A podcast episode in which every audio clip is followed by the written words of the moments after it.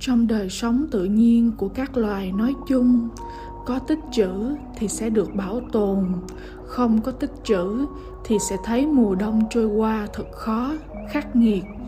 Nhân sinh cũng vậy.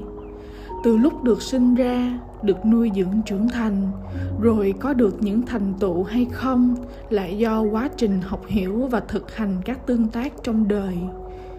Rồi cuối cùng chặng cuối của hành trình nhân sinh ấy, người ta có được gì?